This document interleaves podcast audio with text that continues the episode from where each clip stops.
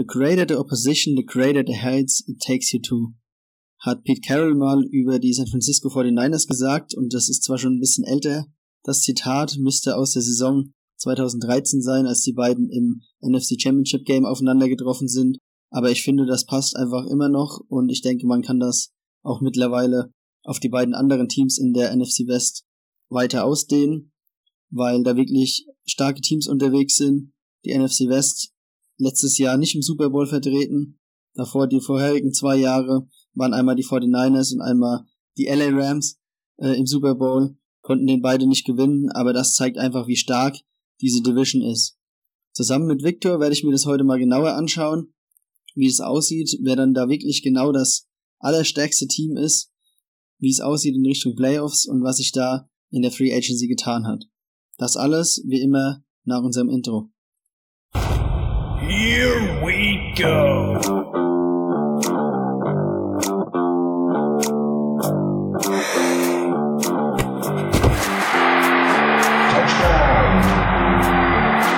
Welcome to the German Football Podcast. Ja, wieder mal willkommen zu unserem German Football Podcast. Müsste mittlerweile die 15. Episode sein, die wir jetzt da in unserer kleinen Runde aufnehmen. Bei mir ist jetzt wieder Victor und ich glaube, das ist die Division mit der NFC West, auf die wir zwei uns am allermeisten gefreut haben als äh, Seattle und als San Francisco Fan. Victor, wie sieht's aus? Willst du gleich ähm, loslegen mit den 49ers und mir erzählen, was bei euch in der Offseason so abgegangen ist? Oder schauen wir uns erst irgendein anderes Team an? Ja, hallo erstmal in die Runde. Ich bin wirklich heiß wie Frittenfett. Ich würde vorschlagen, wir fangen jetzt erstmal mit den Rams und äh, den Cardinals an und dann erzähle ich ein bisschen was über die 49ers und als goldenen Abschluss kannst du dann die Seahawks aufführen und dann können wir etwas diskutieren, wen wir denn an Nummer eins der Division sehen. Alles klar, dann würde ich sagen, wir starten doch am besten mit den Arizona Cardinals, die letztes Jahr eine ausgeglichene Bilanz von 8 zu 8 haben. So viel kann ich schon mal vorwegnehmen, dass wir dieses Jahr nicht passieren mit dem 17. Spiel. Das ist ja dann logischerweise nicht mehr möglich. Sie haben äh, letztes Jahr eine Offense aufs Feld gestellt, die, was Punkte angeht, Mittelmaß war auf dem 13. Platz und auch die Defense war, was Punkte angeht, auf Platz 12. Also wirklich ein klassisches Mittelmaß-Team, was sich dann in der Bilanz auch gut widerspiegelt. Dass sich das ändert, dafür haben sie dann versucht, einiges zu tun in der Offseason.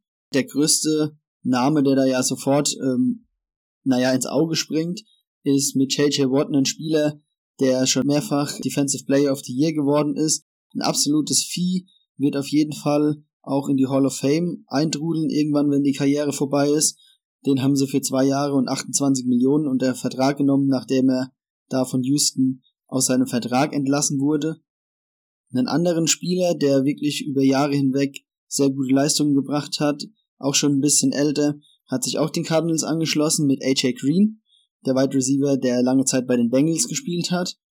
Und jetzt gegen Ende von der Free Agency Periode vor dem Draft konnte mit James Conner auch noch ein solider Running Back von den Pittsburgh Steelers geholt werden. Neben den drei Namen ist noch als anderer bekannter Name, weil wir jetzt gerade in der Division sind, Malcolm Butler geholt worden, der Cornerback, den ich natürlich als Seattle-Fan ähm, sehr ungut in Erinnerung habe, hat damals die Interception von den Patriots auf der äh, Goal-Line äh, gefangen und ansonsten wurde da noch mit Matt Prater ein neuer Kicker herangeholt, den man zum Beispiel aus Detroit kennt. Der hat eine richtige Kanone in seinem Fuß, also die weiten Field Goals werden jetzt auch funktionieren. Neben den ganzen Additions durch die Free Agency sind die Cardinals auch noch mit einem Trade aktiv geworden und haben sich von den Raiders Rodney Hudson, den äh, Pro Bowl Center geholt für einen Third Round Pick und haben dafür noch einen siebten dazu bekommen. Äh, was die Raiders da mit ihrer O-Line machen, das schauen wir uns, denke ich, in der anderen Episode an von der AFC West, weil das ist ein ganz schönes Wirrwarr, aber Arizona hat es hinbekommen, da quasi den Center loszueisen für einen Drittrunden-Pick.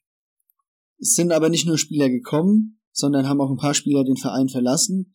Allen voran mit Patrick Peterson, eine Identifikationsfigur auf der Defense-Seite, der da jahrelang den Number One Cornerback gegeben hat. Neben ihm ist auch der Vorgänger von James Conner gegangen mit Kenyon Drake.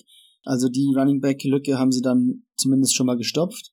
Und Hassan Riddick ist auch für ein Jahr und acht Millionen weggegangen, ihr Outside Linebacker. Einen anderen Spieler, der ebenfalls nur weggegangen ist, ist Dan Arnold. Das hatten wir auch schon gesagt. Tight End hat sich für zwei Jahre und sechs Millionen den Carolina Panthers angeschlossen. Neben den Spielern, die jetzt schon sicher weg sind, sind noch eine ganze Reihe Spieler auch Free Agent. Allen voran zu nennen ist da natürlich Larry Fitzgerald, wobei man da davon ausgehen kann, dass wenn er noch eine Saison macht, er das dann wahrscheinlich doch bei den Cardinals macht. J.R. Sweezy, der Offensive Guard, ist ebenfalls noch Free Agent, genauso wie die beiden Cornerbacks Kirkpatrick und Jonathan Joseph, den man vielleicht auch aus Houston kennt, hat da lange gespielt. Die sind mit 32 und 37 aber auch nicht mehr die jüngsten. Ist die Frage, ob da überhaupt noch einer zurückkommt. Jetzt habe ich alles aufgezählt, äh, was gekommen und was gegangen ist, wie man das jetzt schon gewohnt ist. Und frag dich dann natürlich, wo siehst du denn da die Lücken? Ist da noch irgendwas da, wenn du jetzt vergleichst, Running Back gekommen, ein Running Back dafür weggegangen? Äh, wo siehst du da noch Potenzial, dass man da auf jeden Fall noch nachlegen könnte? Ja, also die Cardinals gelten ja so ein bisschen so als Sieger der Free Agency, weil natürlich schon ein bisschen, ja, große Namen auch gekommen sind und man mit Rodney Hudson einen guten Center verpflichten konnte und das war definitiv ein großer Need für die Cardinals. Man hat mit JJ Watt, wie du schon angesprochen hast, einen wirklich elitären Defender bekommen. Allerdings hat man auch Hassan Reddick abgegeben und da stellt sich so ein bisschen für mich die Frage, die Cardinals sind zwar vielleicht besser geworden, aber sie sind definitiv nicht jünger geworden. Das heißt, JJ Watt ist deutlich älter als Hassan Reddick und sein Output war letztes Jahr auch deutlich schlechter als der von Reddick. Reddick hatte 12,56 und JJ Watt im Vergleich nur fünf. Natürlich kann man einen Spieler nicht nur aufgrund der Stats ja irgendwie einordnen, weil JJ Watt nochmal ganz andere ja Verhältnisse auch in Houston letztes Jahr hatte. Aber es zeigt, dass es, es nicht unbedingt der Riesen-Upgrade ist, für den viele es halten. Gerade auf Cornerback hat man Patrick Peterson abgegeben, einen langjährigen Cornerstone der Franchise, und hat eben Malcolm Butler geholt.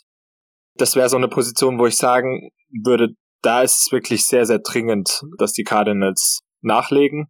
Dann der abgewanderte Dan Arnold, also Thailand, das wäre die nächste Position, die ich auch wieder als nicht komplett sehe. Übrigens auch der Grund, wieso der eine oder andere Mock Draft die Cardinals als Uptrade-Team sieht, weil man die Möglichkeit sieht, vielleicht an Pitts zu kommen. Und als nächste Position, die mir noch so ein bisschen aufgefallen ist, ist auf jeden Fall Guard zu nennen. Das wären so die drei Needs, die ich ausgemacht habe. Das sieht fast so aus, als hätten wir uns abgesprochen, was wir natürlich nicht haben, weil auch genau die drei Positionen habe ich auch als Needs ausgemacht, um die Stats so ein bisschen hinterher zu liefern äh, in Richtung Cornerback. Sie haben letztes Jahr die zweitmeisten Passing Yards allowed in der ganzen Liga und haben auch 38 Touchdowns äh, durch die Luft gefangen, was auch Platz 31 ist. Also selbst mit Patrick Peterson und Kirkpatrick und Jonathan Joseph war das wirklich eine der schlechtesten Passing Defenses in der Liga. Das heißt, da muss auf jeden Fall nachgelegt werden. Bei Guard hast du ja auch gesagt, dass da eine Lücke ist. Liegt auch daran, dass J.R. Sweezy ja jetzt der Free Agent noch ist. Also ich denke, das ist auch eine Position, wo man nachlegen könnte. Und wenn man sich sonst noch umschaut, die Defense Line sieht eigentlich ganz gut aus, weil Chandler Jones ja da auch wieder zurückkommt. Das heißt, man hat noch einen Pass Rusher auf der anderen Seite von JJ Watt und Tight End ist dann wirklich so in der Offense, wenn man durchschaut. Wide Receiver sehen sie eigentlich ganz gut aus. Auf Running Back haben sie das einigermaßen gleichmäßig ersetzt mit James Conner. Also ist Tight End da wirklich auch die Position. In Richtung Draft blickend sitzen ja die Cardinals an Nummer 16 und du hattest gerade schon erwähnt, vielleicht Upgrade wäre da eine Option. Würdest du sagen, man muss da in Richtung Tight End gehen oder siehst du den Cornerback Need vielleicht doch ein bisschen größer? Und wenn man auf Cornerback schaut, gibt's ja einigermaßen viele Namen, die da in der ersten Runde gemockt werden. Also ich habe schon Mockdrafts gesehen, wo sogar vier Cornerbacks in der ersten Runde gegangen sind. Würdest du da sagen, auch eher hochtraden, wenn man einen Kandidaten hat, der besonders gut gefällt? Oder bleibt man da lieber auf 16 sitzen und nimmt dann denjenigen, der einem zufällt? Oder geht man vielleicht sogar runter und sagt, es ist mir egal, welchen Cornerback ich da dann abbekomme, Hauptsache ich krieg einen? Also die Cardinals werden meiner Meinung nach auf keinen Fall auf 16 bleiben. Für mich sind sie auf jeden Fall ein Kandidat, die uptraden könnten, aber auch downtraden könnten, wenn die jeweiligen Spieler, die sie vorher ausgemacht haben, nämlich nicht mehr verfügbar sind. Dementsprechend, ich hatte auch schon Mockdrafts gesehen, da sind sie runtergetradet auf 22. Ich glaube, die Cardinals haben viele Möglichkeiten und es wird sich erst am, am Draft Day selber entscheiden, in welche Richtung sie gehen wollen, je nachdem, was eben noch an der Position verfügbar ist. Es wäre definitiv sinnvoll, einen von den vier genannten Cornerbacks zu holen. Allerdings, wenn diese wirklich nicht mehr verfügbar sind, würden die Cardinals, glaube ich, nicht schlecht beraten sein, down zu traden, weil es eben auch an Draftkapital ein bisschen mangelt. Man hat nur fünf Picks im Draft, in der ersten Runde, in der zweiten Runde an 49 und dann ist der nächste Pick erst in der fünften Runde an Position 160. Das heißt, man hat keinen eigenen Drittrunden-Pick wegen dem Trade für Hudson und keinen Viertrunden-Pick. Und das sind gerade so, ja, so Runden, wo man dann doch mal mit gutem Scouting auch einen guten Cornerback findet. Und dementsprechend würde ich den Cardinals eigentlich dazu raten, gerade auch im Hinblick darauf, dass man eigentlich in der Free Agency älter geworden ist, dass man vielleicht downtradet und da den einen oder anderen Pick nochmal mitnimmt. Gerade weil du ja Tight End auch gesagt hast, ich sehe auch in dem Draft außer Pitts keinen wirklichen Tight End, der da ein richtiges First Round Talent ist, dass man sagt, den könnte man unbedenklich an 16 nehmen. Ich bin sowieso äh, schon allgemein kritisch, was äh, Tight Ends und Running Backs angeht, dass man die in der ersten Runde nimmt. Wenn das jemand wie Pitts ist, dann sage ich, okay, das ist ein Once in a Lifetime Talent, dann kann man dann da mal drüber hinwegsehen. Oder wenn das jetzt ein Ezekiel Elliott ist, dann kann ich den auch mal früh nehmen oder einen Christian McCaffrey. Aber so der durchschnittlich gute äh, Running Back, der da jedes Jahr rauskommt, oder Tight End, äh, wenn das kein Pitts ist, das ist einfach einen hohen oder mittleren First Rounder nicht wert. Gerade weil Tight End ja auch eine Position ist, wo man sagt, dass die Transition vom College zu der NFL mit am härtesten ist, weil du ja nicht nur den ganzen Route hast, den du da laufen musst, sondern auch das ganze Blocking noch dabei. Das heißt, runter traden und dann vielleicht in Runde 2, 3 einen Tight End nehmen, ist für mich genauso realistisch wie man bleibt da und wirklich ein Cornerback. Ich hatte es ja schon gesagt, da gibt's mindestens zwei überragende Namen, die man da nennen kann. Sauter und Chase Horn. Und dann gibt's ja noch zwei, drei andere Namen, die da auch noch in äh, Runde 1 in dem einen oder anderen Mock rumgeistern. Also das wäre sowohl das eine als das andere halte ich für sehr realistisch muss man vielleicht auch abwarten, äh, welcher Name dann da wie noch auf dem Board ist, wenn man dran ist. Gut. Zu einem anderen Team.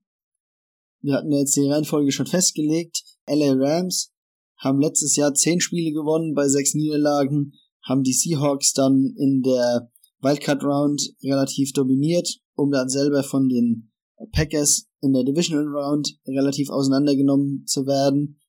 Die Rams auch die Offseason Schlagzeilen so ein bisschen dominiert oder den Ton angegeben mit ihrem Trade für Matthew Stafford. Sie haben dafür neben Jared Goff einen Drittrunden-Pick abgegeben und die First-Round-Picks in 2022 und 2023, weil der diesjährige First-Round-Pick auch gar nicht mehr da war. Also man hält an diesem Modell fest, dass man die First-Round-Picks für irgendwelche Spieler tauscht und in der ersten Runde nicht pickt. Das wurde mit Cook so gemacht. Das wurde mit Jalen Ramsey so gemacht und ich glaube, das könnte jetzt dazu führen, dass die Rams innerhalb von fünf Jahren kein einziges Mal in der ersten Runde picken. Ob das gerechtfertigt ist, dazu würde ich den Blick mal wieder so ein bisschen Richtung Statistik wenden. Wenn man sich die Defense anschaut, letztes Jahr 18,5 Punkte zugelassen für knapp 280 Yards. Das sind 4,6 Yards per Play, was die Defense in allen Kategorien auf Nummer 1 setzt. Also man hat wirklich da mit Aaron Donald, aber nicht mit nur Aaron Donald, sondern auch auf der Cornerback-Position mit eben Ramsey, für den man getradet hat. Wirklich Top-Leute. Man hat insgesamt eine Top-Defense letztes Jahr hingestellt, was sich auch daran widerspiegelt, dass neben den ganzen Kategorien, wo sie Nummer eins sind, das Team auch insgesamt 53-6 rausgehauen hat, was dann Platz 2 in der Liga war. Anderes Bild, wenn man auf die Offense schaut, da sind sie bei Punkte auf Platz 22, bei Yards auf Platz 11 und bei Yards per Play auf Platz 18. Offense Mittelmaß, Defense super gut, auf jeden Fall Top 3 in der Liga. Denkst du, das rechtfertigt für einen Matthew Stafford zu traden und so viel für ihn abzugeben? Die Ausgangslage muss man ja auch noch ein bisschen betrachten. Also es wird ja immer wieder darüber berichtet, ähm, dass der Coach Sean McVay nicht mehr mit Jared Goff arbeiten wollte. Also man hat durchaus auch Berichte gehört, dass die beiden auch nicht mehr miteinander richtig gesprochen haben. Deswegen, das ist nicht eine besonders gute Ausgangslage für deinen Franchise-Quarterback, wenn er nicht mehr mit dem Head Coach redet. Und wie du schon angesprochen hast, äh, First Round Pick war nicht da. Das heißt, man hätte auch nicht im Draft äh, den Nachfolger für Jared Goff holen können. Und in der Free Agency war jetzt auch nicht besonders äh, viel gutes Talent auf äh, Quarterback da, dass man hätte da vielleicht einen Quarterback signen können. Deswegen war der Trade für Stafford, man kann über den Preis natürlich streiten, aber eigentlich die beste Option, die die Rams hatten und die haben sie ergriffen. Ich denke, das eine oder andere Team wäre nicht bereit gewesen, diesen Preis zu zahlen, aber die Rams sind im Win-Now-Mode und da war es einfach nur konsequent für Stafford zu traden.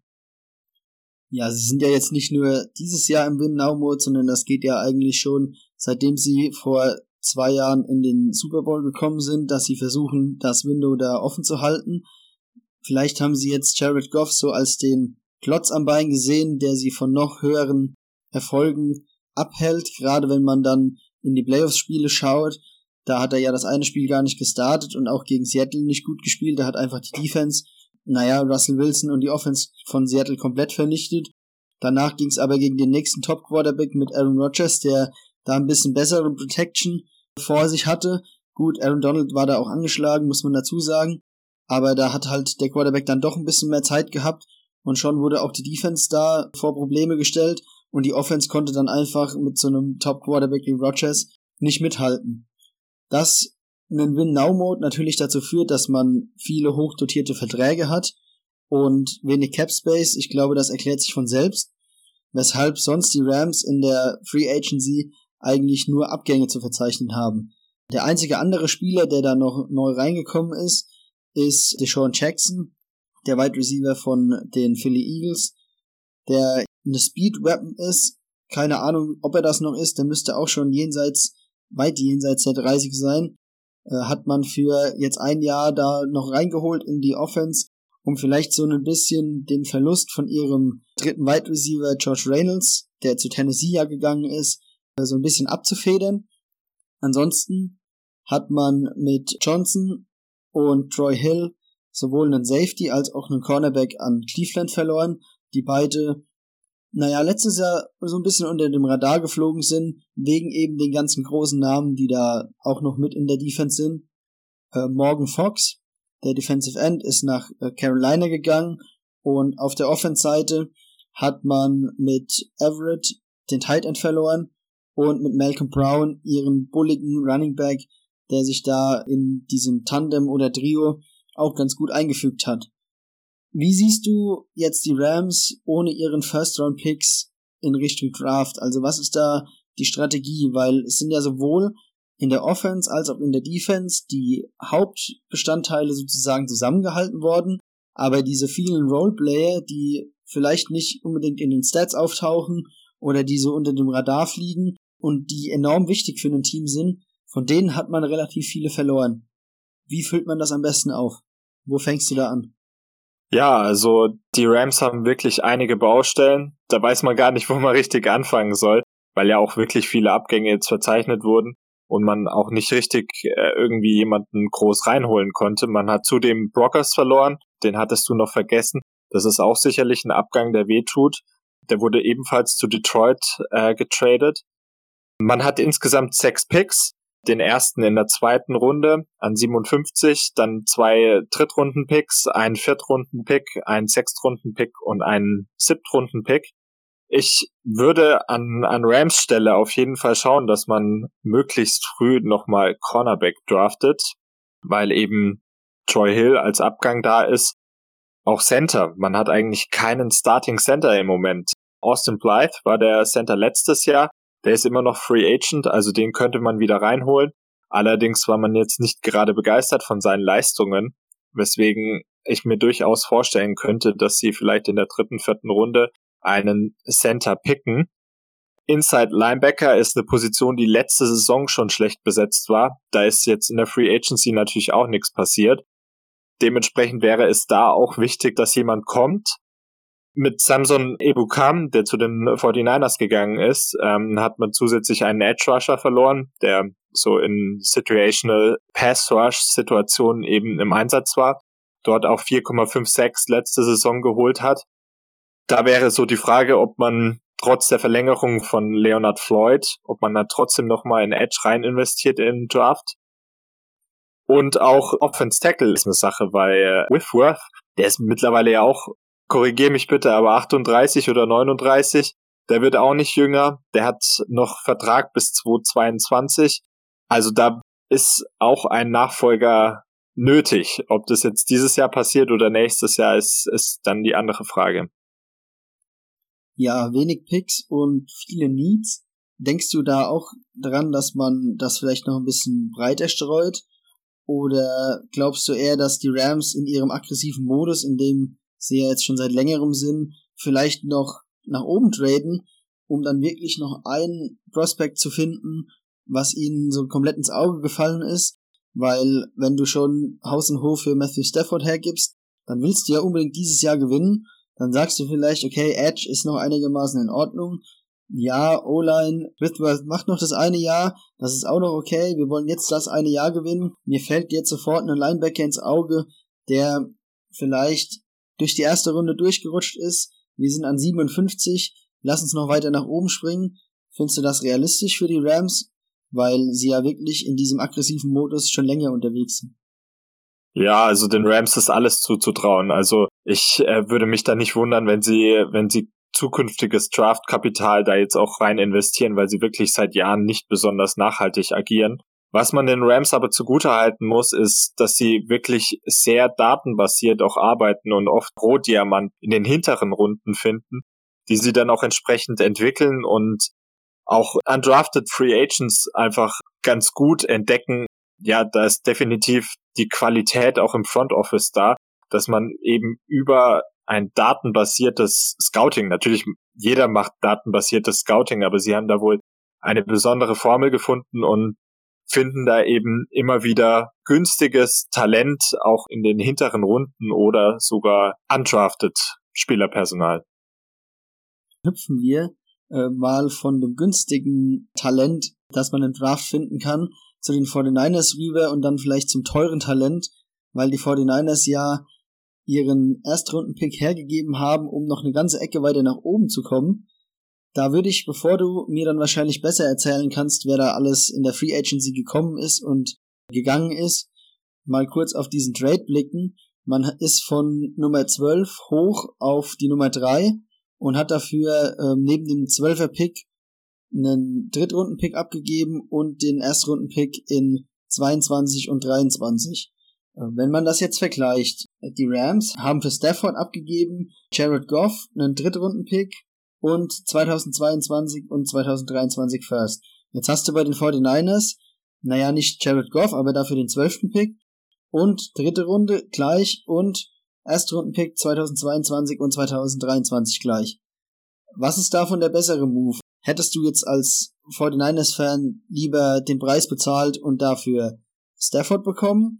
Oder sagst du, es ist besser, wir bezahlen den Preis, um dann einen Quarterback an Nummer 3 zu kriegen, von dem wir vielleicht nicht wissen, ob der funktioniert, weil Stafford ist ja zumindest in der Liga seit mehreren Jahren solide unterwegs. Ja, interessante Frage. Ich denke, ähm, diese Frage haben sich auch viele andere 49ers-Fans gefragt. Stafford war definitiv auch im Game. Also man hat sich auch mit Stafford beschäftigt. Es war auch sicher eine Option, dass er zu den 49ers kommt. Also ich glaube auch, dass er nicht abgeneigt wäre. Man muss bei der Situation immer betrachten, was kostet der Quarterback. Ich glaube, das ist der ausschlaggebende Punkt, wieso die 49ers an Nummer 3 getradet sind, statt dass sie für einen Veteran wie Stafford getradet haben. Natürlich ist es risikobehafteter, weil man nicht richtig weiß, was man bekommt. Allerdings vertraue ich da auf das Front Office, dass sie, dass sie sich die Spieler angeschaut haben, die im Draft verfügbar sind und dann auch gesagt haben, okay, wir bekommen an drei einen Quarterback, der wirklich unsere Franchise dauerhaft prägen kann. Und das Interessante bei jungen Quarterbacks ist immer, dass sie, dass sie ein, ein Fenster öffnen, weil wenn sie direkt funktionieren, hat man auf vier beziehungsweise fünf Jahre mit der Fünftjahr-Option hat man fünf Jahre einen relativ günstigen Quarterback. Und das eröffnet natürlich die Möglichkeiten, an, an anderen Positionen natürlich mehr zu investieren und da einen Vorteil gegenüber anderen Franchises aufzubauen. Wenn der Quarterback dann aus dieser Fünftjahr-Option raus ist, dann muss man irgendwo wieder schauen, ich muss ihn bezahlen, wo kann ich die Kohle zusammenkratzen? Und dann passiert sowas wie bei den Chiefs, dass man beide Tackle cutten muss und äh, ja, dann auf günstigere Optionen umschwenken muss. Dementsprechend, das war, denke ich, so die Abwägung, die man gemacht hat. Ähm, es ist natürlich risikobehafteter, aber mit dem Potenzial auch wirklich jetzt über vier bis fünf Jahre ein Contender zu sein, weil eben das Fenster dadurch verlängert wird. Und wer sollte dann deiner Meinung nach der Quarterback sein, der die 49ers dann in diese glorreichen nächsten fünf Jahre führt? Also, um es gleich zu sagen, hoffentlich nicht Mac Jones. Ich bin überhaupt kein Mac Jones Fan. Ich habe Tape von ihm angeschaut. Es wäre für mich einfach nur ein, ein leicht verbesserter Jimmy G im besten Falle. Und deswegen wäre ich bei Justin Fields oder Trey Lance. Da kann ich nicht beantworten, wen Kyle Shanahan bevorzugt. Also die haben beide ihre, ihre Vor- und Nachteile. Trey Lance ist natürlich nochmal noch mal eine Ecke jünger. Der ist äh, noch nicht mal 21. Deswegen da ist auf jeden Fall noch nicht besonders viel entwickelt, aber er muss auch noch nicht fertig sein, weil dadurch, dass die 49ers Jimmy G noch haben, können sie diese Saison gewinnen und trotzdem einen jungen Quarterback heranziehen und entwickeln. Wenn Kyle Shanahan sagt, Trey Lance ist my guy, dann kann er den jetzt erstmal ein Jahr lang entwickeln und schauen, okay, wie passe ich in das Scheme, was muss ich besser machen, woran kann ich arbeiten. Bei Justin Fields, der würde natürlich auch nochmal eine ganz andere Komponente reinbringen. Ich glaube, dass er mehr Pro-Ready ist als Trey Lance. Er bringt natürlich auch eine ganz andere Dimension rein, als aktuell mit Jimmy G vorhanden ist. Er ist auch als Runner sehr aktiv. Übrigens Trey Lance auch, der sich auch durch äh, Tackles durchkämpfen kann und da wirklich Unfassbares für einen Quarterback macht. Also für mich ein besserer Cam Newton. Also ein Cam Newton als Läufer, und äh, im Passgame deutlich besser als Cam Newton. Deswegen, ich wäre mit Justin Fields und Trey Lance zufrieden. Am Ende wird Kyle Shanahan sich für den besseren entscheiden. Beide passen gut ins Scheme. Ich bin wirklich sehr, sehr gespannt. Ja, und wahrscheinlich wirst du dann auch hoffen, dass der Quarterback dann im nächsten Jahr oder übernächsten Jahr, je nachdem, wann er dann wirklich aufs Feld darf, die 49ers zu mehr als sechs Siegen führt, zu denen es letztes Jahr gereicht hat um sich die Offense sonst nochmal anzuschauen. Sie waren letztes Jahr auf Platz 21, die Defense auf 17, was die Punkte angeht.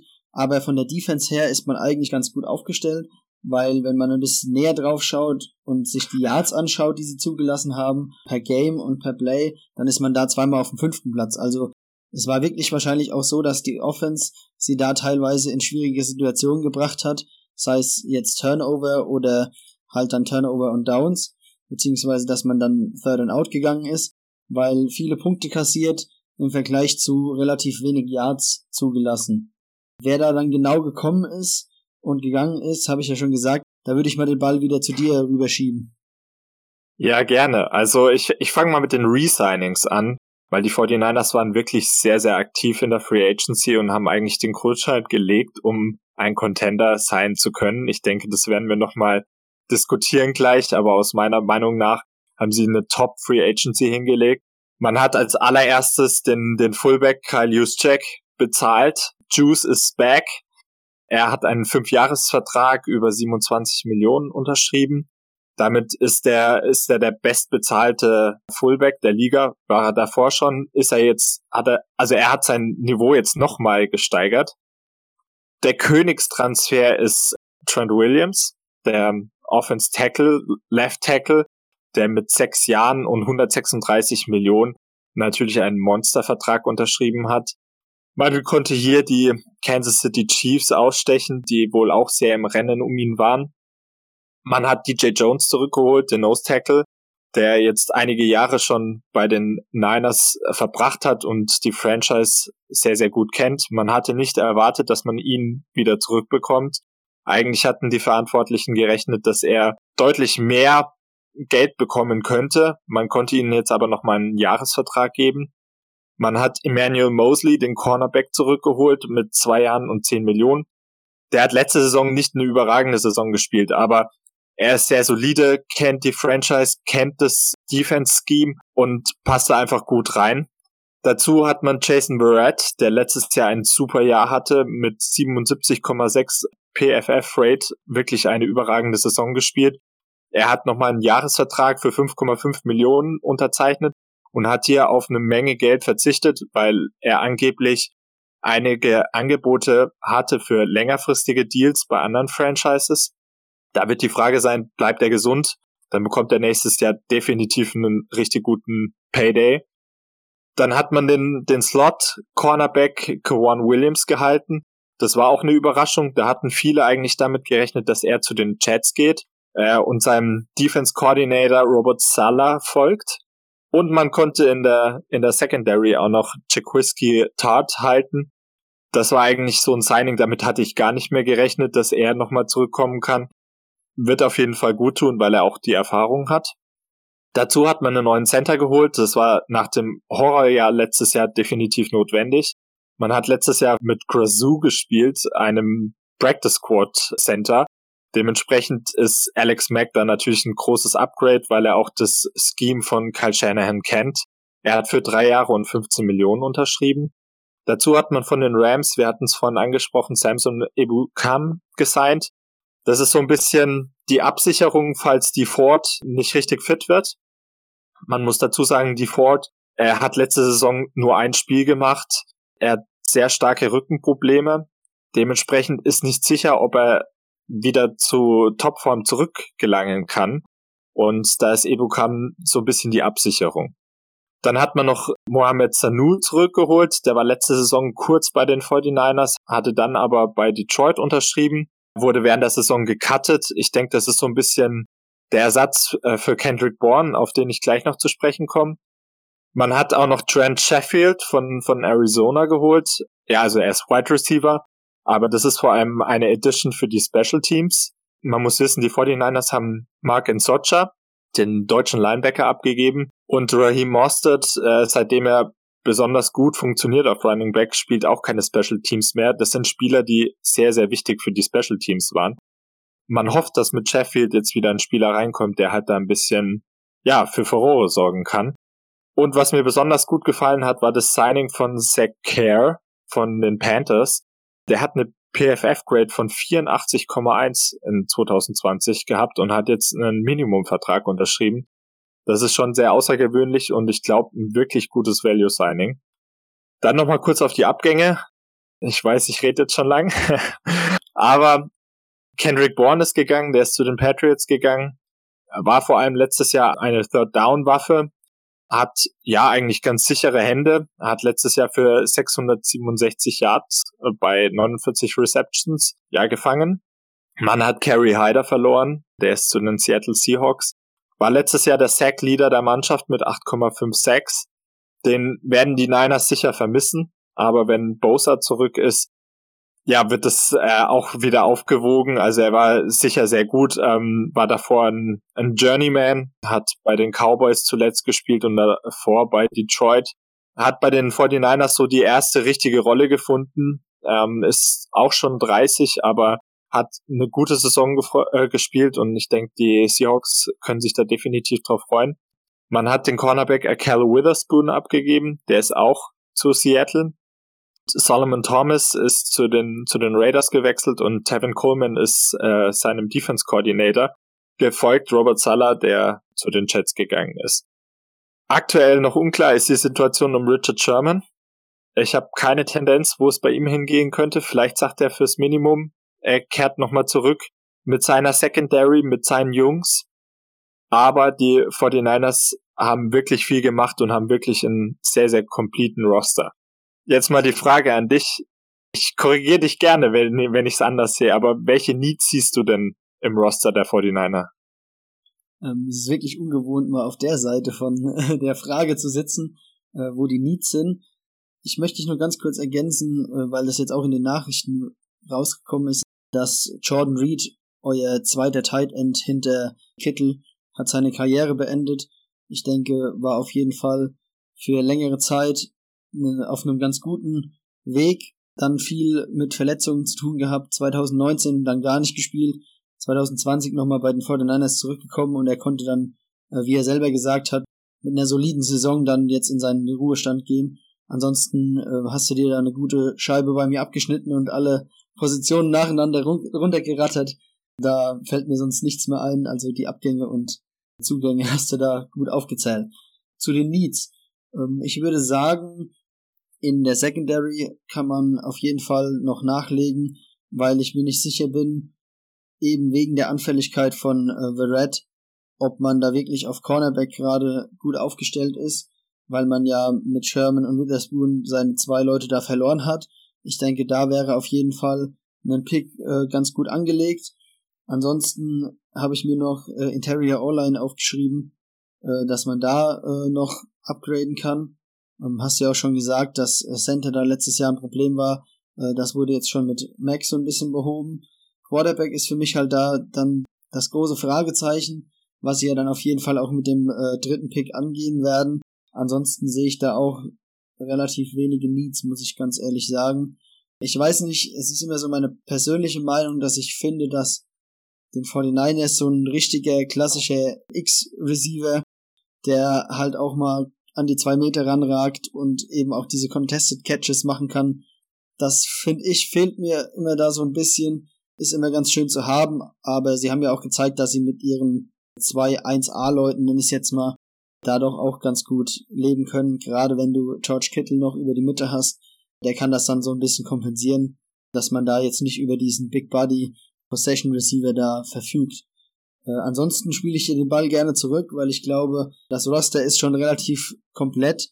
Man braucht dann wirklich einen äh, Inside-Wissen, wie du es dann wahrscheinlich hast, um dann doch noch die letzten Lücken zu entdecken. Da wirst du uns gleich nochmal aufklären. Ja, also du hast das eigentlich schon ziemlich gut analysiert. Ich meine, seine Feinde tut man immer gut ausspähen, wenn man das mal so sagen darf. Quarterback ist natürlich der oberste Need, gerade nach der letzten Saison. Es geht nicht unbedingt nur darum, dass man ein riesen Upgrade zu Jimmy G braucht, sondern ja, man muss auch eine Variante da haben, die nicht so verletzungsanfällig ist. Und ich glaube, das ist auch der Grund, wieso man diesen Move gemacht hat, weil eben Jimmy G nicht auf dem Feld bleiben kann. Deswegen ist es für mich wirklich der größte Need, dass man ein konstantes Quarterback-Play hat. Kyle Shanahan hat schon bewiesen, dass er nicht immer die überragendste Leistung eines äh, Quarterback braucht, um Spiele zu gewinnen. Man denke zum Beispiel an die 2019er Playoffs, wo man die Packers eigentlich zu Tode gelaufen hat und Jimmy G keine zehn Würfe in, in einem Spiel hingelegt hat. Dann hast du es auch schon richtig erkannt mit Cornerback. Das wäre für mich der zweitgrößte Need, den die 49ers im Roster haben. Da werden sie auf jeden Fall spätestens in der dritten Runde irgendwo zuschlagen. Man muss sagen, die 49ers sind das Team in der Division mit den meisten Draft Picks. Die Teams, äh, ja, die sprühen jetzt nicht gerade vor Draft Picks, deswegen sind neun Picks da schon ziemlich viel. Ich kann mir gut vorstellen, dass da noch der eine oder andere Uptrade passiert, weil man eigentlich schon ziemlich viele Spieler im Roster hat und gar nicht so viele Openings eigentlich da sind, dass man jetzt neun Rookies unbedingt integrieren müsste. Deswegen erwarte ich eigentlich, dass da gerade so in der dritten oder vierten Runde, dass da vielleicht nochmal der eine oder andere Uptrade passiert, um eben auch den Wunschspieler zu bekommen. Interior O-Line hast du angesprochen. Das sehe ich absolut genauso. Man braucht eigentlich einen neuen Center noch äh, hinter Alex Mack, weil Alex Mack ist nicht mehr der Jüngste. Und da sollte man eigentlich jetzt schon schauen, dass man jemanden ranzieht, der von Alex Mack lernen kann. Offense Guard ist auch so ein Thema. der letztjährige Fünftrunden-Pick Colton McKivitz hat sich jetzt nicht gerade hervorgetan als die beste Option. Und Brunskill, eigentlich ein sehr talentierter Guard, der hat die Saison davor äh, als Tackle gespielt, als Backup-Tackle. Dann letzte Saison ist er eingesprungen, teilweise als Center, soll aber eigentlich wieder Guard spielen. Also da ist auch die Frage, ob er konstantes Niveau abrufen kann oder ob er einfach ein vielseitiger Backup ist. Und Laken Tomlinson hat letztes Jahr auch sehr gestruggelt. Also das ist eigentlich ein erfahrener Veteran, aber der hat letztes Jahr auch nicht die, nicht die besten Leistungen gezeigt und dementsprechend wäre das auch auf jeden Fall eine gute Option. Und Wide Receiver wäre vielleicht auch eine Sache, wo man vielleicht nochmal in den, ja, in den hinteren Runden jemanden finden könnte, äh, weil man eben mit, mit Kendrick Bourne einen erfahrenen Wide Receiver verloren hat. Und ja, Edge wäre noch so die letzte Position, einfach um eine Absicherung zu haben, falls Bosa noch nicht bei 100% ist. Vor den Niners abgehakt, kommen wir dann mal zu meinem Lieblingsteam Seattle Seahawks. Krönender Abschluss. Nein, Quatsch. Wir fangen wieder mal in der gewohnten Reihenfolge an. Ich mag das lieber, wenn ich die Fragen stelle und du antwortest. Seattle Seahawks letztes Jahr zwölf Siege, haben die Division äh, das erste Mal seit einer relativ langen Zeit wieder gewonnen, äh, sind dann aber in der Wildcard Round an den Rams muss man einfach so sagen, äh, sehr krachend gescheitert. 20 zu 30. Das Ergebnis hört sich noch viel besser an, als eigentlich das Spiel war. Man hat überhaupt keine Chance gehabt. Ähm, sie haben letztes Jahr die Nummer 8 Offense gehabt. Sah für die ersten fünf Wochen oder fürs erste halbe Jahr äh, so aus, als ob es die allerbeste Offense wäre. Die Defense auf der anderen Seite war im Endeffekt Platz 15. Sah die ersten Wochen aber so aus, als ob es die schlechteste Defense überhaupt wäre. Ähm, das hat sich dann in der zweiten Saisonhälfte so ein bisschen gedreht die Offense äh, sehr ausrechenbar, hat immer mehr Probleme bekommen, was dann in diesem Spiel gegen die Rams gegipfelt hat. Die Defense hat sich immer weiter hochgezogen, war dann doch eher die solidere Einheit von den beiden. Jetzt kann man eigentlich nur hoffen als Seattle-Fan, dass da nächstes Jahr vielleicht mal beide Hälften des Teams über die ganze Saison ihre beste Leistung bringen, weil ich glaube, dann kann es relativ weit gehen. Äh, man hat einiges getan, dass man wieder in eine ähnliche Situation kommt wie letztes Jahr und viele Spiele gewinnt. Und auch da würde ich mal anfangen mit den Leuten, die man da resigned hat. Ähm, das geht los auf der D-Line-Seite, dass man Carlos Dunlap zuerst entlassen hat. Der hätte 14 Millionen nächstes Jahr gekostet. Ihn hat man aus seinem Vertrag entlassen und konnte ihn dann aber für zwei Jahre und 13,6 Millionen äh, zurückholen. Also er verdient jetzt in zwei Jahren weniger als das, was er sonst in einem Jahr verdient hätte. Die Kohle konnte man dann nutzen, um auf der D-Line-Seite weiter sich zu verstärken. Man hat Kerry Hyder geholt von den 49ers, hatten wir gerade eben schon als Abgang. Dann ähm, Benson Majova hat man zurückgeholt, mal letztes Jahr auch schon in Seattle und damit die D-Line nochmal ein bisschen verstärkt bzw. zusammengehalten. Auf der Abgangsseite muss man da sagen, dass Sharon Reed seinen Vertrag nicht verlängern wollte, beziehungsweise ihn nicht restructuren wollte, was ich nicht verstehen kann, weil sie eigentlich nur ihm nicht weniger Kohle bezahlen wollten, sondern das Geld nur ein bisschen anders aufteilen wollte. Er hat das Ganze dann abgelehnt, dann hat man ihn entlassen und dafür Al Woods zurückgeholt, der auch schon mal in Seattle gespielt hat für die Defensive Tackle Position. Aber ihn zu verlieren und dafür die anderen vier Leute zu bekommen, denke ich, ist auf jeden Fall ein Upgrade. Ja, wenn man die Offense-Seite anschaut, hat man es geschafft, viele Leute äh, was die Tiefe des Rosters angeht, zu halten. Also in der O-Line zwei Backup-Leute gesigned. Posage, den Center, hat man verlängert. Von daher hat man da auch alles daran gesetzt, dass das Team auf dem gleichen Niveau bleibt wie letztes Jahr. Chris Carson hatten wir als möglichen Abgang genannt auf der Running Back Position, hat einen relativ teamfreundlichen Vertrag unterschrieben und kommt nochmal zurück. Hat auch schon angekündigt, dass er mit äh, Penny nächstes Jahr eines der besten Running Back Duos bilden will. Mal gucken, inwieweit er das dann äh, erfüllen kann. Würde Pete Carroll wahrscheinlich auf jeden Fall gefallen. Ansonsten muss man noch sagen, dass Alden Smith auch noch ein Name ist für die D-Line, der unter Vertrag genommen wurde. Da kann man aber noch nicht so genau sagen, ob das auch wirklich zustande kommt, weil er stand jetzt von der Polizei gesucht wird. Ich weiß nicht genau, was da äh, los war oder inwieweit ihn das dann belastet, wenn die Season losgeht, aber er ist zumindest äh, aktuell unter Vertrag. Ob das dann aufgelöst wird, muss man alles mal abwarten. Gab natürlich nicht nur Zugänge, sondern auch ein paar Abgänge. Neben Jaron Reed, der entlassen wurde, äh, hat Seattle mit äh, Shaquille Griffin einen Cornerback verloren. Das ist nicht der einzige Cornerback, den sie verloren haben, sondern Quinton Dunbar, der eigentlich eine super Saison gespielt hat vor zwei Jahren, dann zu Seattle gekommen ist und dann das ganze Jahr mehr oder weniger verletzt war. Habe ich ein bisschen drauf gehofft, dass man ihn dann billig halten kann, weil er eigentlich, wenn er die Form von vor zwei Jahren erreicht, vielleicht sogar die Cornerback äh, Number One Rolle hätte übernehmen können. Musste man leider auch ziehen lassen.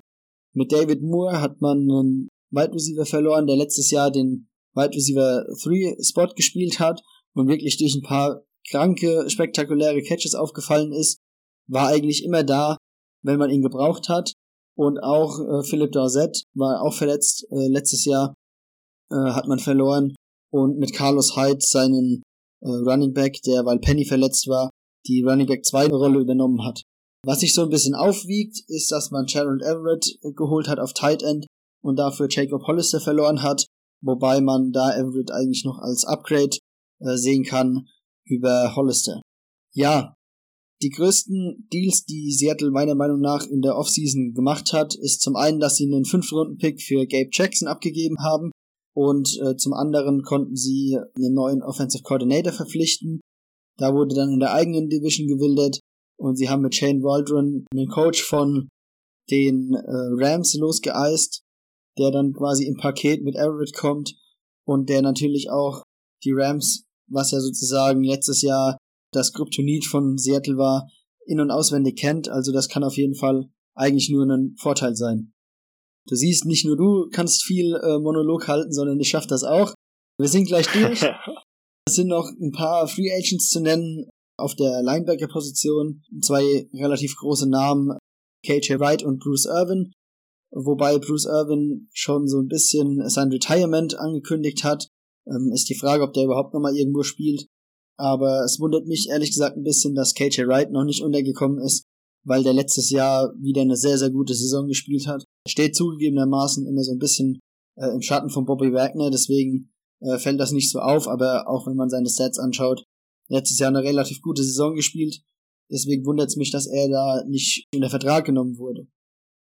Ich drehe den Spieß mal rum. Du hast mich gefragt, was die 49ers denn für Needs haben dann frag ich dich mal, äh, wenn du schon deinen Feind analysieren willst, äh, was haben denn die Seattle Seahawks für Lücken noch? Ja, also man muss sagen, die Seattle Seahawks haben eigentlich auch einen ziemlich guten, fertigen Roster. Das sind nicht besonders viele Baustellen. Ich glaube auch die O-Line ist besser, als man äh, ja so im, im Volksmund quasi ähm, erwarten könnte. Dementsprechend gerade mit der Verpflichtung von Gabe Jackson hat man da ja schon durchaus gehandelt. Für mich ist Cornerback eigentlich der größte Need. Akella Witherspoon ist wirklich nicht die Antwort auf deine Cornerback-Probleme. Äh, ich habe ihn jetzt bei den 49ers die letzten Jahre erlebt. Er zeigt immer mal wieder Flashes, aber da kommen dann halt auch wieder Spiele, wo er zum Coach geht und sagt, lass lieber jemanden anderes spielen, wie in den Playoffs 2019. Ich fühle mich nicht so fit. Ich glaube, jemand anderes kann das besser als ich. Und ich glaube, das zeigt schon so ein bisschen, dass er vielleicht jetzt nicht gerade der ähm, Nummer eins, Nummer zwei Cornerback sein kann, den man sich als Team wünscht. Und dementsprechend wäre es auch wichtig, dass die Seahawks da vielleicht im Draft trotz ihres sehr, sehr limitierten Draftkapitals vielleicht einen Cornerback draften könnten. Ja gut, O-Line draften wäre auch immer noch eine Idee, weil ich glaube, Russell Wilson ist sehr unzufrieden, dass er so oft gesackt wurde, gerade im letzten Jahr, aber auch in den, in den Jahren zuvor. Und das war ja so ein bisschen das kochende Thema in der, in der Free Agency, dass er gesagt hat, er möchte bessere Protection. Und dementsprechend sollte man eigentlich alles machen, um seinen Franchise Quarterback zufriedenzustellen. Und eben, du hattest angesprochen, ohne KJ Wright müsste man eigentlich noch einen Linebacker holen. Aber das wären so die drei Needs, die ich im Roster erkannt habe. Da spreche ich dir mal ein Lob aus, das hast du sehr gut erkannt. Äh, wobei das ja auch gerade bei Cornerback nicht so wirklich schwer war, weil da ja zwei Leute weggegangen sind und mit Witherspoon eben nur ein äh, sehr mäßiger Ersatz gekommen ist. Das halte ich auch mit Abstand für den größten Need von Seattle. Auch ich finde, dass die O-Line eigentlich gar nicht so verkehrt aussieht. Ähm, ich sehe da gerade auf Guard mit äh, Lewis, der letztes Jahr gedraftet wurde und eine gute Saison gespielt hat und mit Gabe Jackson die Positionen eigentlich gut besetzt. Brown ist, denke, alt, aber ist immer noch nicht so alt wie unser Rams Tackle Whitworth, also er kann bestimmt auch noch so ein, zwei Jahre spielen. Sie schonen ihn auch immer im Training schon fleißig, dass er dann für die Spiele einigermaßen fit ist. Und auf der anderen Tackle-Position hat man ähm, Shell, der letztes Jahr auch verletzt war. Das heißt, wenn er da gespielt hat, sah es eigentlich ganz gut aus. Sollte er es hinbekommen, da in der Saison ein bisschen fitter zu bleiben, sehe ich da eigentlich auch kein Problem. Äh, so ein bisschen, naja, die Schwachstelle in der O-Line sehe ich auf Center tatsächlich, weil Postage einfach ein zwar sehr spielintelligenter Mann ist, der auch auf verschiedenen Positionen schon eingesetzt wurde, aber er ist schon relativ klein für einen O-Liner und da gibt's diverse Videos, wo Aaron Donald einfach über ihn drüber rennt und in einer Sekunde dann Wilson umhaut. Also könnte ich mir vorstellen, dass man da vielleicht nochmal nachlegt, dass man äh, einen Interior O-Line äh, Spieler ranholt, der dann vielleicht die Center-Position übernehmen kann. Du hattest jetzt schon so durch die Blume ein bisschen angesprochen, dass Seattle nicht so viele Picks hat. Um genau zu sein, kann man die an einer Hand abzählen und braucht dafür nicht mal alle Finger. Also es sind drei Picks, die sie noch übrig haben nachdem sie ihren Fünf-Runden-Pick noch für Gabe Jackson abgegeben haben. Äh, der Erstrunden-Pick ist, glaube ich, ja der wichtigste. Der ist für ähm, Adams draufgegangen, den man letztes Jahr von den Chats geholt hat. Man kennt es ja von Seattle eigentlich, dass der General Manager eigentlich jedes Jahr das beliebte Wir traden zurückspiel durchzieht, wovon ich dieses Jahr nochmal auf jeden Fall ausgehe. Es ist mir jetzt schon öfters vorgekommen, dass ich äh, mich nachts durch den Draft gequält habe und gewartet habe, bis Seattle endlich dran ist mit Picken. Dann traden sie zurück und sind dann irgendwann auf 31. Du denkst, ja gut, dann bleibe ich halt noch eine halbe Stunde länger wach und dann weiß ich wenigstens, wer zu uns kommt. Nur, dass dann irgendwann die Nachricht reinkommt, okay, wir traden ganz aus der ersten Runde raus, du kannst dir morgen anschauen, äh, wen dein Team denn da dann doch noch haben will. Ähm, jetzt ohne First Rounder bleibt mir das zumindest erspart. Ich glaube aber auch, dass der Second Round Pick, den sie im Moment an Nummer 56 haben, äh, da auf keinen Fall stehen bleiben wird. Ich gehe davon aus, dass Seattle am Ende mindestens fünf Picks ähm, haben wird, weil sie einfach so weit zurücktraden und hoffe dann einfach, dass da das Scouting gut genug ist, dass man da dann die Lücken füllen kann. Äh, ansonsten muss man vielleicht noch sagen, dass viele Leute die D-Line noch als Problem sehen, wobei ich da sage, dass ich das nicht so sehe, weil äh, Seattle letztes Jahr über die letzten zehn Wochen, seit Carlos Dunlap da war, die meisten sechs in der Liga hatte. Sie haben auch insgesamt äh, 46 6 hinbekommen, was Platz 7 war, also über die gesamte Saison. Und da sind zum Beispiel mit Carrie Heide äh, noch Leute dazugekommen, die wirklich da nochmal einen Push geben können. Wenn man da so ein bisschen vergisst, ist Taylor, der äh, zweite Runden-Pick von Seattle letztes Jahr, ist auch ein Defensive End, der wegen der Verletzung gar nicht gespielt hat. Also wenn er da noch dazu kommt und Heide, sehe ich da eigentlich kein Problem. Da würde ich eher sagen, dass man da auf Defensive Tackle weil man da nur drei Leute hat mit Ford Woods und äh, Moan, da vielleicht nochmal nachlegen könnte. Aber ist jetzt für mich nicht so eine der Top-Needs wie zum Beispiel Cornerback. Ansonsten kann man noch sagen, dass du ja Linebacker angesprochen hast, wobei da vor zwei Jahren zwei Leute gedraftet wurden, unter anderem in Runde drei Cody Barton, äh, der das dann vielleicht übernehmen könnte, einen der Spots und letztes Jahr der First-Runden-Pick mit Brooks auch für einen Linebacker draufgegangen ist. Also das könnte man notfalls auch intern regeln, Gehe aber davon aus, dass da vielleicht, wenn mehr als drei Picks dann zur Verfügung sind, auch da nochmal nachgelegt wird. Ansonsten muss man sagen, dass Seattle in der Pete Carroll John Schneider Ära seit 2010 äh, jedes Jahr im Draft einen Running Back genommen hat. Also gehe ich davon aus, dass einer von meinen fünf imaginären Picks, die sie am Ende des Tages vielleicht haben werden, äh, auch noch auf Running Back drauf geht. Und wenn man dann mal durchzählt, einen für die Interior O-Line, einen für Running Back, einen für Cornerback, einen für Interior D-Line, bleibt nur noch eins übrig. Wenn wir sagen, wir lassen Linebacker weg, würde ich dann sagen, äh, sollte vielleicht noch einer für Wide Receiver genutzt werden, weil man hinter Lockett und äh, Metcalf, die natürlich ein super Duo sind, vielleicht da doch noch einen kleinen Need hat für die dritte Position, wobei man das vielleicht auch intern lösen kann. Letztes Jahr wurde Freddie Swain äh, gedraftet, könnte sein, dass dann auch er dann die Rolle übernimmt. Ansonsten, wie siehst du dann da die Rolle von Seattle, um mal wieder in Richtung unseres Power Rankings zu kommen? Glaubst du an eine Titelverteidigung von dem Division Title der Seahawks? Oder denkst du, dass jemand anders sich dann in der NFC West die Krone aufsetzt? weil es ja in den letzten Jahren eigentlich fleißig durchrotiert hat, wer da am Ende ganz oben steht. Ja, also die NFC West ist die beste Division im Football. Also ich glaube, da müssen wir nicht streiten. Dementsprechend ist da auch sehr, sehr viel offen. Alle vier Teams sind im Win-Now-Mode.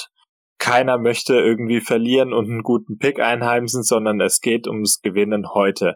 Was die Seahawks angeht, die stellen für mich schon so ein bisschen ein kleines Fragezeichen dar, weil ich nicht ganz genau weiß, wie Russell Wilson mit der, mit der Situation um ihn umgegangen ist. Ob da wirklich mal tatsächlich ein Wunsch war, getradet zu werden oder ob man eigentlich das ist so ein bisschen als ähm, Gespenst, als Hirngespenst der Medien abzeichnen kann.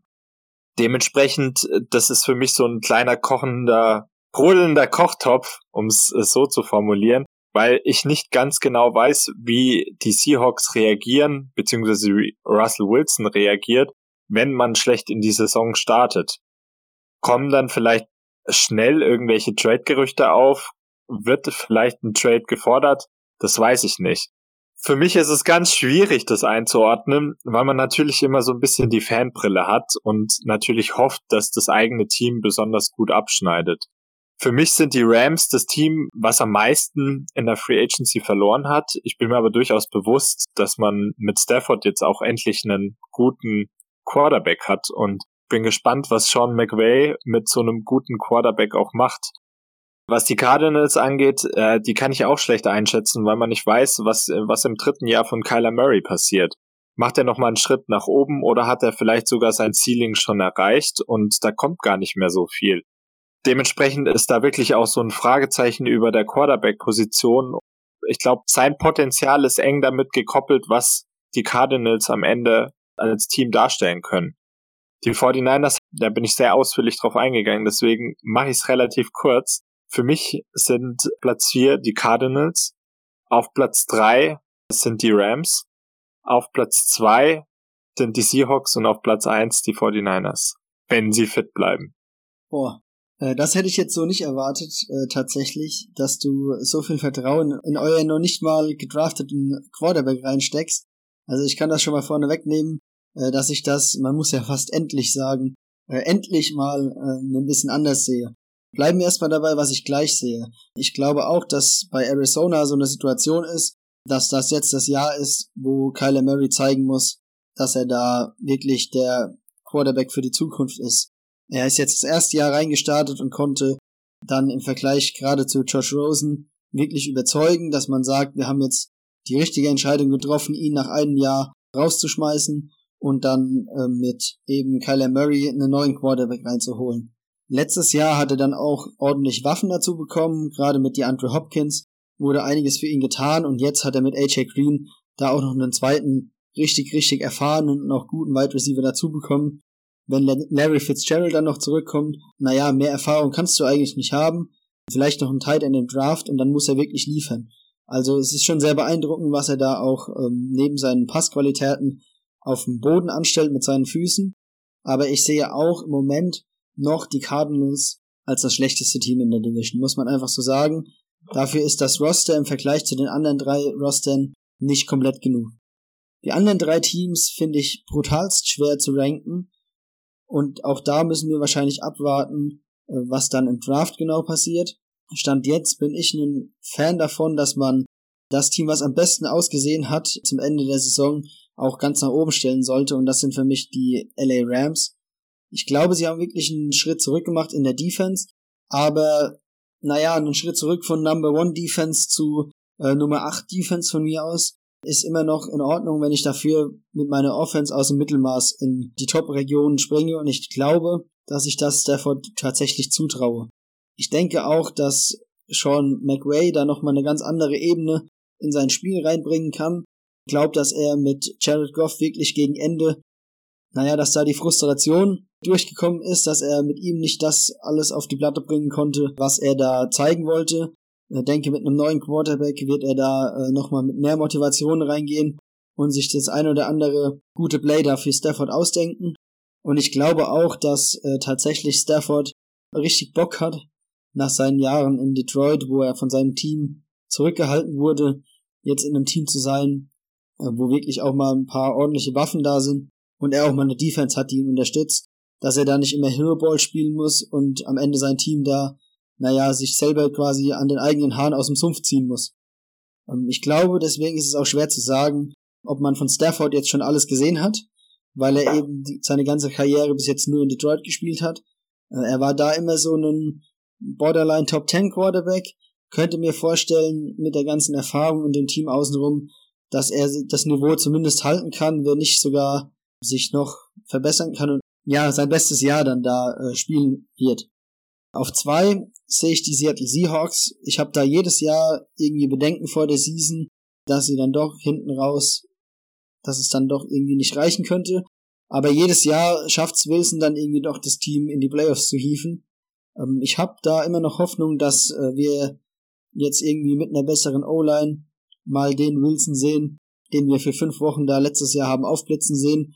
Könnte mir vorstellen, dass er da wenn sich das alles geklärt hat, was da jetzt in der Offseason zwischen den Stühlen gestanden hat, komplett abgehen wird, gerade mit dem neuen Offensive Coordinator, wenn er dann vielleicht wirklich ein bisschen mehr Einfluss hat auf Pete Carroll und man Wilson das Spiel noch mehr in die Hand gibt, kann es da schon sehr weit gehen. Ist aber halt immer die Frage, inwieweit man da zu konservativ rangeht, lässt man Wilson wirklich von der Leine, äh, wie es die Fans dann gefordert haben, und schafft man es auch, was dann letztes Jahr das große Problem war, wenn das erste Konzept, was man spielt, irgendwann nach der Hälfte der Saison durchschaut ist, dann da nochmal drauf aufzubauen und dann das Ganze nochmal auszukontern. Das war letztes Jahr das große Problem, weswegen man da gegen Ende der Saison und dann auch in den Playoffs gnadenlos abgekackt ist. An der Stelle noch kurz gesagt, ähm, was ich vorhin vergessen habe, ähm, du hast ihn schon angesprochen bei den 49ers. Ich würde mir wünschen, dass Richard Sherman wieder zu Seattle zurückkommt und dass er die Cornerback-Lücke schließt. Ich denke, wenn der ein oder andere Vertrag umstrukturiert werden würde, hätte man vielleicht sogar die Kohle, um ihn da anständig zu bezahlen. Dann muss er nicht den Veteran Deal bei den 49ers unterschreiben, äh, sondern kommt für mehr Geld dann nach Seattle zurück und löst uns das Cornerback-Problem. Das wäre ein ganz guter Abschluss für seine Karriere, äh, wenn es da dann nochmal relativ weit geht.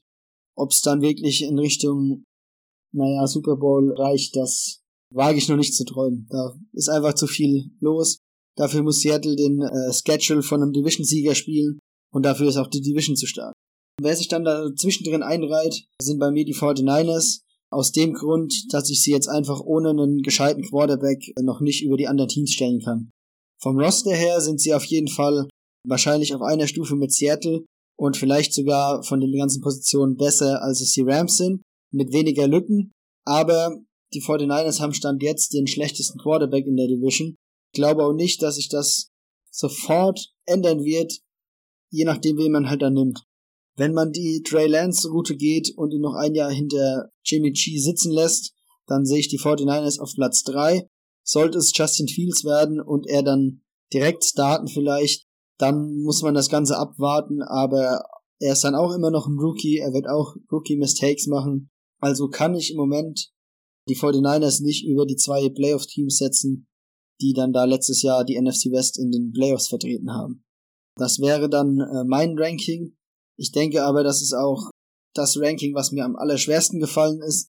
Neben der persönlichen Einschätzung natürlich, dass man sein Team immer noch ein bisschen genauer kennt als alle anderen Teams, ist es auch einfach so, dass du es schon gesagt hast. Ich bin auch der Meinung, NFC West ist mit Abstand die beste Division. Sie ziehen sich auch gegenseitig hoch. Man kauft sich gegenseitig die Spieler ab. Man äh, versucht sich gegenseitig auszucoachen und hat auch wirklich gute Coaches in der Division, gute Quarterbacks in der Division.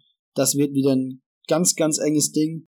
Und ich glaube auch, das könnte eine Division sein, die dann gerade mit dem einen äh, Playoff-Platz mehr auch gut und gerne drei Leute in die Playoffs schicken wird. Sehe ich absolut genauso. Also mir ist es auch super schwer gefallen, da ein Ranking richtig zu finden. Ich kann deiner Argumentation auch voll folgen auch wenn ich es mir nicht wünschen würde. Aber das ist durchaus realistisch. Am Ende des Tages wird es auch viel, viel davon abhängen, wie die Teams mit Verletzungen durch die Saison kommen. Wir dürfen nicht vergessen, dass es nächste Saison 17 Spiele gibt, also ein Spiel mehr. Ein Spiel mehr, in dem sich ein, ein potenzieller Topstar verletzen kann. Die Saison von den 49ers letztes Jahr war sehr enttäuschend, weil man so viele Verletzungen hatte. Da ist zum Beispiel die Frage, können die Jungs fit bleiben? Was ist mit einem Nick Bosa? Kommt er wieder zurück und liefert auf dem Niveau von, von 2019? Das ist natürlich das, was man sich als Fan wünscht. Ob es tatsächlich passiert, steht dann wieder auf einem ganz anderen Stern. Auch zum Beispiel, wenn man auf andere Teams guckt, was passiert mit einem Jamal Adams? Spielt er nächste Saison wieder so eine durchwachsene Saison, also mit so schlechten Grades, was die Coverage angeht? Oder kann er wirklich der Safety sein, der er auch sein möchte? Also so dominant und eigentlich Top 5 Safety. Und ja, gerade bei den Cardinals ist dann auch wieder die Frage, bleibt ein JJ Watt gesund? Ich meine, der wird sich wahrscheinlich schon umgeschaut haben, wie die Krankenhäuser so in, in Arizona sind. Da ist dann immer so die Frage, können solche Spieler gesund bleiben? Und ja, sowas ist das Zünglein an der Waage. Also äh, kommt eins dieser vier Teams ohne Verletzungen gut durch die Saison, dann kann es auch von vier auf eins hüpfen und dann ist unser Ranking komplett hin. Verletzt sich einer, zum Beispiel Stafford als der Quarterback der LA Rams, verletzt sich im, im dritten Spiel, weil seine O-Line Protection bescheiden ist und Nick Bosa über ihn drüber rennt, dann ist die Saison der Rams auch gelaufen. Also dementsprechend, ich glaube, es ist einfach super schwierig, diese Division einzuschätzen und am Ende des Tages da wirklich einen Favoriten klar rauszustellen. Und ich glaube, kein Experte kann seriös vorhersagen, was am Ende in dieser Division passiert. Ich denke, du hast es jetzt schon gut auf den Punkt gebracht. Ähm, NFC West bleibt super spannend. Ich denke, man kann jetzt eigentlich zum Abschluss nur sagen, danke fürs Zuhören, wie immer. Ähm, mir hat es wieder sau viel Spaß gemacht. Ähm, auf die Division habe ich mich jetzt schon persönlich sehr lange gefreut. Habe sie auch immer äh, in unserer Planung so ein bisschen weiter nach hinten geschoben, dass man sich da noch wirklich drauf freuen kann. Deswegen freue ich mich jetzt auch noch auf die anderen zwei Divisions, die uns da noch fehlen. Da werden wieder auch äh, neue Leute mit dabei sein, kann man jetzt schon mal verraten. Und unser Borny äh, wird da auch wieder zurückkommen. Ein lang ersehntes Comeback, muss man ja wirklich schon sagen. Denke, er wird schon fleißig schreiben und uns dann von seinen Packers äh, vorschwärmen.